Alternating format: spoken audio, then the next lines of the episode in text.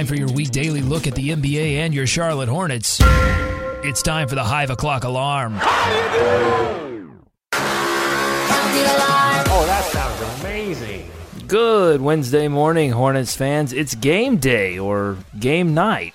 Well, I guess I guess it starts in the morning for us, David. We're just all Hornets all the time. It's game day. That's right. Excuse me. Though. Whew, wake up now. wake up, everybody. It's time to talk b-ball. All right. Yeah, we're going to talk b-ball, but first we have to tell you we had I, I won't be afraid to say it, David. I think it was one of our best shows last night. I think we're finding Oh, Yeah, I think we're finding uh, uh, new ways to make the show exciting and fun. And we did a lot. hope so. Yeah, and we had an exclusive last night. We had uh, our own Justin Thomas, who also covers the Hornets for ESPN 730. Uh, he got a few minutes with Troy Daniels, who has recently been inserted into the Charlotte Hornets rotation in place of Jeremy Lamb.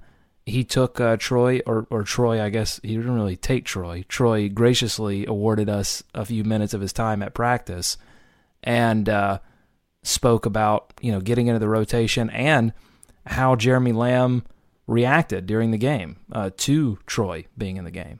So it was really That was interesting. good. Yeah, yeah. That was some inside info right there. So definitely, again, that's a Hive Talk Live exclusive. So go go check that out.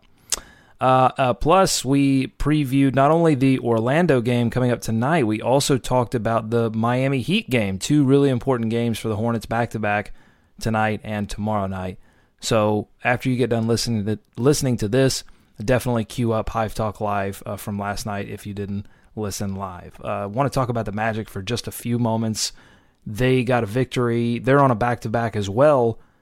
They'll be on the back end of their back to back. They played the Nuggets last night. They won that game 116 to 110. As we said last night, David, the, don't get it twisted. The Magic, even without Vucevic, their starting center, and Elfrid Payton, one of uh, one half of their starting backcourt, this team knows how to score.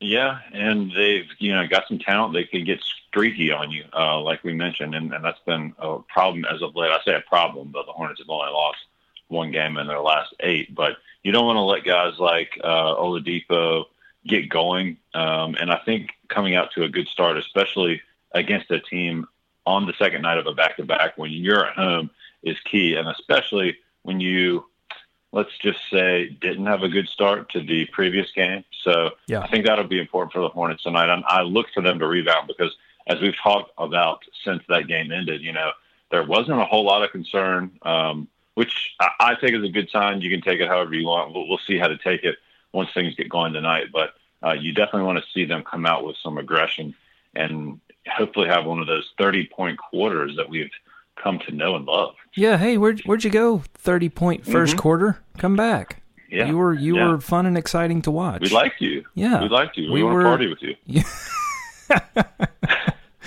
you mentioned Make it cool again. Yeah. You mentioned Oladipo. He scored 29 points against the Hornets in January. So he's always mm-hmm. dangerous because he's excellent at attacking the basket. He had a pretty serious block uh, that you should go check out on NBA.com uh, from last night. Uh, so he's a guard, but he's got ups and he's got length. Uh, but also, another guy to watch that's been dangerous filling in is uh, Evan Fournier, who had uh, 30 points last night 11 of 19 from the field, 5 of 9 from beyond the arc. So he's always a threat, not only from deep, but on backdoor cuts. He's a great cutter. Uh, so you have to Another watch. streaky guy. Yeah, and, and the thing Another is, yeah, absolutely. And the thing is, like with younger guys, which is really all the Magic have, like Jason Smith is their veteran leader. I mean, with younger guys, it's all about rhythm. So it goes back to your point, David. You have to attack them early.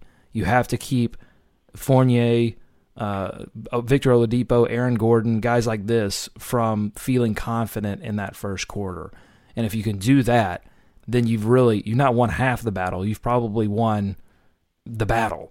So, and I, you know, the Hornets, feel uncomfortable. yeah, and the Hornets have done well closing out games. So, I, I think with this team, True. yeah, you, you'll know a lot. I think after the the first quarter, ends. So again, that tips off Um, at, at seven o'clock tonight.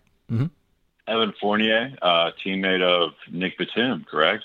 French national team. French national team. That is correct. Also, have you heard my conspiracy theory that I've floated around, mostly on Twitter? I don't know if I've ever said this on the show, but I have a conspiracy theory about Evan Fournier. Oh, it's not quite seven o'clock, so hit me with it. All right. I think you remember the the uh, quintessential '90s film Billy Madison. Oh yeah, classic. Okay, the kid that pees his pants. Ah, yeah. Yeah. Um, I don't know the I don't know the oh, name of the don't character, Tell me. but you know it's cool Oh to pee your gosh. pants. He ain't cool unless you pee your pants. Yeah, that kid is. I'm familiar. Yeah, that kid grew up to be Evan Fournier. Don't- close. That's a good call. To confirm this, fans, do not, do not Google Evan Fournier's name. Just please, for your own safety, but uh, do Google uh, Billy Madison kid that pees his pants and look at the picture and tell me, and then go, then go find somehow go to maybe a Magic's recap or something and find a picture of Evan Fournier, and uh, you will be you'll be shocked. I'll say, and I think you'll be on my side. And, and I honestly, I think the dates match up. I think he would be maybe that old, or no, he's probably younger. Maybe the date, Yeah, maybe the dates don't match. Now I'm going to be trying to think of that kid's name. I want to see Evan's birth certificate. I'm not, I'm not sold on it yet.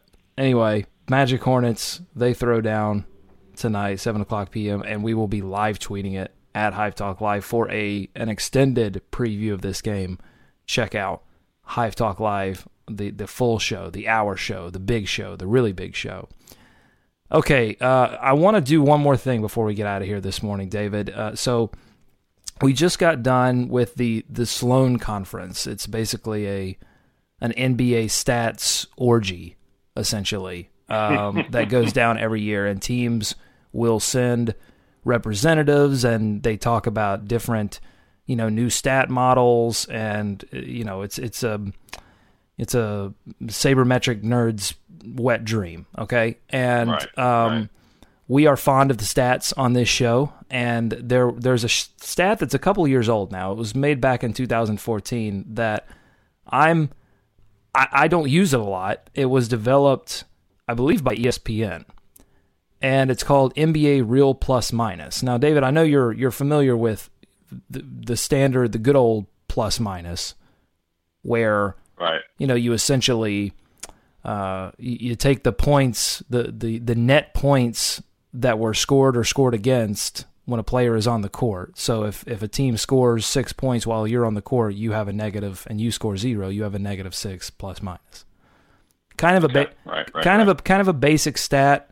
Doesn't really tell you a lot if you play if you're really good and you play with bad teammates uh, who can't play defense and you get toasted, then that reflects negatively on you and there's no way to account for the fact that hey, I'm I did all right. Well, yeah, what's up with me? So, so right. So, real plus minus takes into account basically what, and you correct me if I'm wrong, Doug. Uh, Oh, what I you will. would be like, regardless, regardless of who your teammates are, right? Something to that effect. Kind of. It's very complicated. Okay. I won't get it. I can't even get into the specifics I think it was because developed by. A, I think it was. I think it was developed by former Suns coach. But uh, but I'm but but you may. I think ESPN may have uh, claimed to it or, or use it a lot. I'm not sure. I'm sure someone. Yeah there were up, there, there were several there were several guys and several companies that came up with this and and there's a lot of it it uses a lot of models that you can't really explain because you'd have to have you know a couple of phds but and that's what's tough about this stat you kind of have to trust it you kind of have to trust that the the the work that went into it is is legit but there's no way to say well th- it doesn't account for this or doesn't account for that you can't say that definitively because you know a lot of it is kind of being done in the background but what it does it takes models from it, it takes all the box scores from the past 10 years and it takes into account your past performances so it's it, it can tell whether or not you're supposed to do X, Y, and Z in a box score. And if you don't do that, it, it kind of can give you the benefit of the doubt and say, well, if he didn't do X, Y, and Z, but he has done it statistically over the past couple of years, then it probably wasn't his fault. And it was criticized last year because Nick Collison was in like the top 10 for a long time. Oh, it also takes into account the person that you replace. So if you do a lot better than the person that you replace, so it's got some like war, VORP kind of things stitched into it where you get value if you do better than the person that you replace. Uh, but for that reason, I think it got criticized because Nick Collison was high up on the uh, real plus minus because he replaced Kendrick Perkins, who you know c- couldn't play offense and, and barely play defense. So when you replace that guy, you right. get a lot of. But I think they've made some adjustments because let me read you real quick the top five. So top five in real plus minus this season: Steph Curry, Kawhi Leonard, Russell Westbrook, Draymond Green, LeBron James. I'll go top ten: Chris Paul, Kyle Lowry, Kevin Durant, DeAndre Jordan, Paul George. So seems accurate. Yeah, like I mean, there's no, there's no, there are not not many outliers. When I look at the top twenty, I mean, there are no real. Mahinmi maybe is like the one guy that kind of pops up in there, but it's a really good tool to use when you're talking about most improved player because this this real plus minus really takes into there's an offensive real plus minus and a defensive real plus minus, and it tries to take into account what you're doing like everything that you do on the court and how that mm-hmm. is a plus or a minus to the offense or defense. So kind of tying this back into the Hornets, the best Hornets in real plus minus this season is, would you like to take a guess? Kemba. And I should mention that the numbers you're about to hear are per 100 possessions. So it's the points that you added per 100 possessions. Actually, Marvin Williams, who has a 2.34 mm. offensive real plus minus and a 1.03 defensive real plus minus for a total 3.37. That ranks uh, 28th in the league overall. And then amongst power forwards, he is fifth. Now, Kemba's not far behind. He's seventh overall in point guards and uh, overall in the NBA 33 with a real plus minus of 3.02. He gets dinged. He's better offensively a little bit than Marvin at 2.37, but he gets dinged for defense. And I think that's and the problem with defensive real plus minus, I'll be I'll be honest, is that if you if you get a lot of blocks and steals, like I don't think defensive real plus minus could value what MKG does.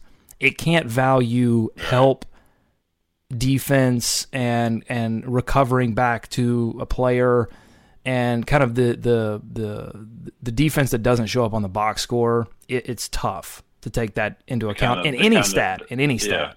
Yeah, yeah, that's what I was going to say. That's that's kind of where um, it's it's still difficult to assess or to put a number on. I think right the defensive impact of especially of a guy like MKG where you watch the game and it affects. It's hard to even put into words. Really, it affects the flow, you know, or or he he has an effect um, just on the way the game is played. But you're right; it doesn't all the time show up in the box score. Which actually, I think Marvin kind of fits in that from a defensive standpoint this year as well. But uh, I don't know if you agree with that, but to me, yeah. defensive is, is, still harder. I think he's been doing both, and I think where his defensive real plus minus increased this year is probably due to the fact that he is the de facto Hornets rim protector this season. Yeah. So you know he's been getting more blocks this season than he has uh, for most of his career. He's really stepped up in that department, and so I think that's why you see his real plus minus shoot up there. But anyway, I just wanted to. It's a stat that we don't use a lot. Maybe we'll use it more. And I think while it has certain flaws, like a, lot of stats, I think it's adjusting and it's young and it's maturing, and it could be of of some value, especially especially offensive real plus minus. I think that's where you can, and you have to again, you have to go with the eye test, especially on defense. But I think offensively, it can it can tell you certainly much more than than plus minus. So anyway, and I don't know. I, I don't think they do it game to game, unfortunately. So you'd really, it, it's really more of a, a, season stat. So there you go, little stats. Uh, Charles Barkley would strangle me, I think, if I if I tried to explain that one to him. Like you're not going to hear real plus minus at all during the tournament. You can tournament coverage. Uh, that that's no, that's not happening. Doug, just enjoy the madness. Okay, we we we can we can get back to the stats, you know, in in uh, April. I guess. All right. Well, that'll do it for us, folks. Enjoy the game tonight. Again, follow us on Twitter at Hive Talk Live. We will be live tweeting the game tonight and on Facebook. We've been doing more video on Facebook. I try to get a little video of warm ups before the game if it's a home game or stuff like that. So check us out on Facebook, facebook.com forward slash Hive Talk Live. And one more time, go listen to the, the big show. David and I, we talk about a lot of different things. It was a really, it was honestly, it was one of our best shows.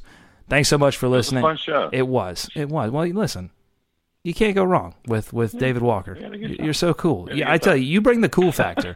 it's something I can't bring. Oh, you have a two early. things: sultry, sultry, deep voice, and you uh, you bring the cool factor. So don't be go now. Thanks, Doug. Don't yeah yeah. That's your that's your wake up. That's better than orange juice. Don't don't get humble on me now, Walker. You're a good man. Thanks, folks, for listening. Uh, uh, until next time, until tomorrow morning, all hail the teal and purple.